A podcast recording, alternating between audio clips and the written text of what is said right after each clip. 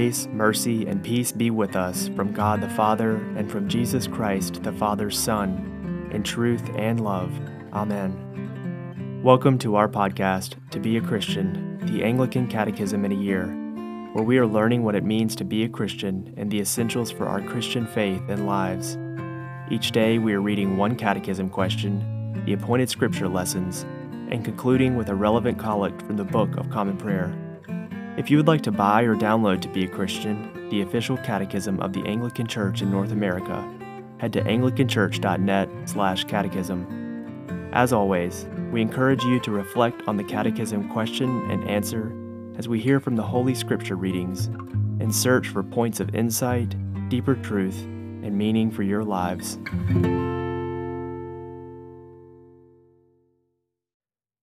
Today is day 7, and we are continuing the section on salvation with question 7. We will be reading from Psalm 98, Isaiah chapter 42, John chapter 3, Romans chapter 5, 2 Corinthians chapter 5, and Ephesians chapter 1. We will conclude today with the collect from the second Sunday of Christmas. Question 7. Why does God save you?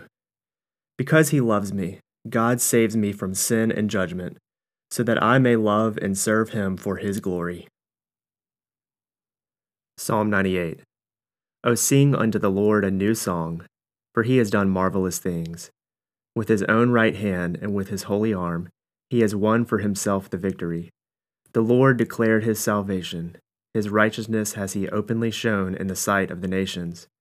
He has remembered his mercy and truth toward the house of Israel and all the ends of the world have seen the salvation of our God.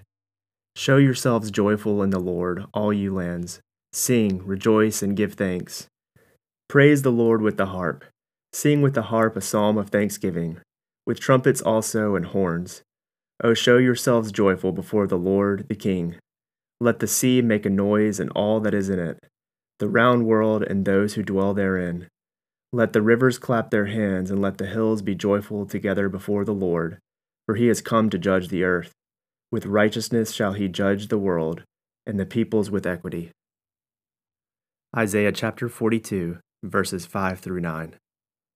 Thus says God the Lord, who created the heavens and stretched them out, who spread out the earth and what comes from it, who gives breath to the people on it, and spirit to those who walk in it.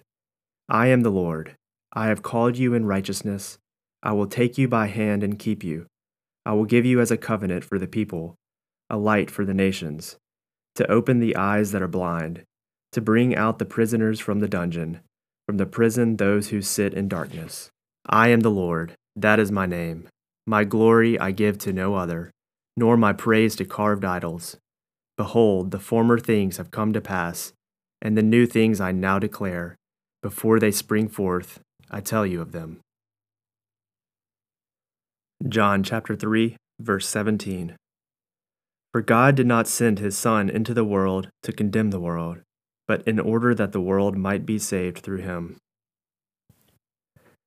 St. Paul's letter to the Romans, chapter 5, verses 8 through 10. But God shows his love for us, in that while we were still sinners, Christ died for us. Since therefore we have now been justified by his blood, much more shall we be saved by him from the wrath of God. For if while we were enemies we were reconciled to God by the death of his Son, much more now that we are reconciled shall we be saved by his life. St. Paul's second letter to the Corinthians, chapter 5, verses 18 through 21. All this is from God who through Christ reconciled us to himself and gave us the ministry of reconciliation. That is, in Christ God was reconciling the world to himself, not counting their trespasses against them, and entrusting to us the message of reconciliation. Therefore, we are ambassadors for Christ, God making his appeal through us. We implore you on behalf of Christ, be reconciled to God. For our sake, he made him to be sin who knew no sin so that in him we might become the righteousness of God. St. Paul's letter to the Ephesians, chapter 1, verses 3 through 14. Spiritual blessings in Christ.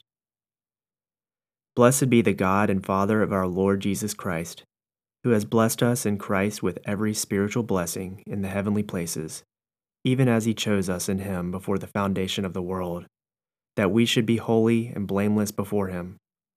In love, he predestined us for adoption to himself as sons through Jesus Christ, according to the purposes of his will, to the praise of his glorious grace, with which he has blessed us in the Beloved.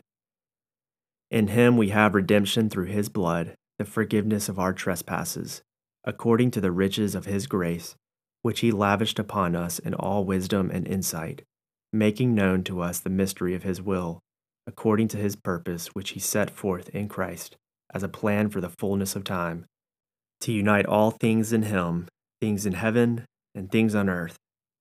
In him we have obtained the inheritance having been predestined according to the purpose of him who works all things according to the counsel of his will, so that we who were the first to hope in Christ might be to the praise of his glory. In him you also, when you heard the word of truth, the gospel of your salvation, and believed in him, were sealed with the promised Holy Spirit, who is the guarantee of our inheritance until we acquire possession of it, to the praise of his glory. Question 7. Why does God save you? Because he loves me, God saves me from sin and judgment, so that I may love and serve him for his glory. The Collect from the Second Sunday of Christmas. O God, who wonderfully created and yet more wonderfully restored the dignity of human nature, grant that we may share the divine life of him who humbled himself to share our humanity, your Son, Jesus Christ our Lord who lives and reigns with you in the unity of the Holy Spirit, one God, forever and ever. Amen.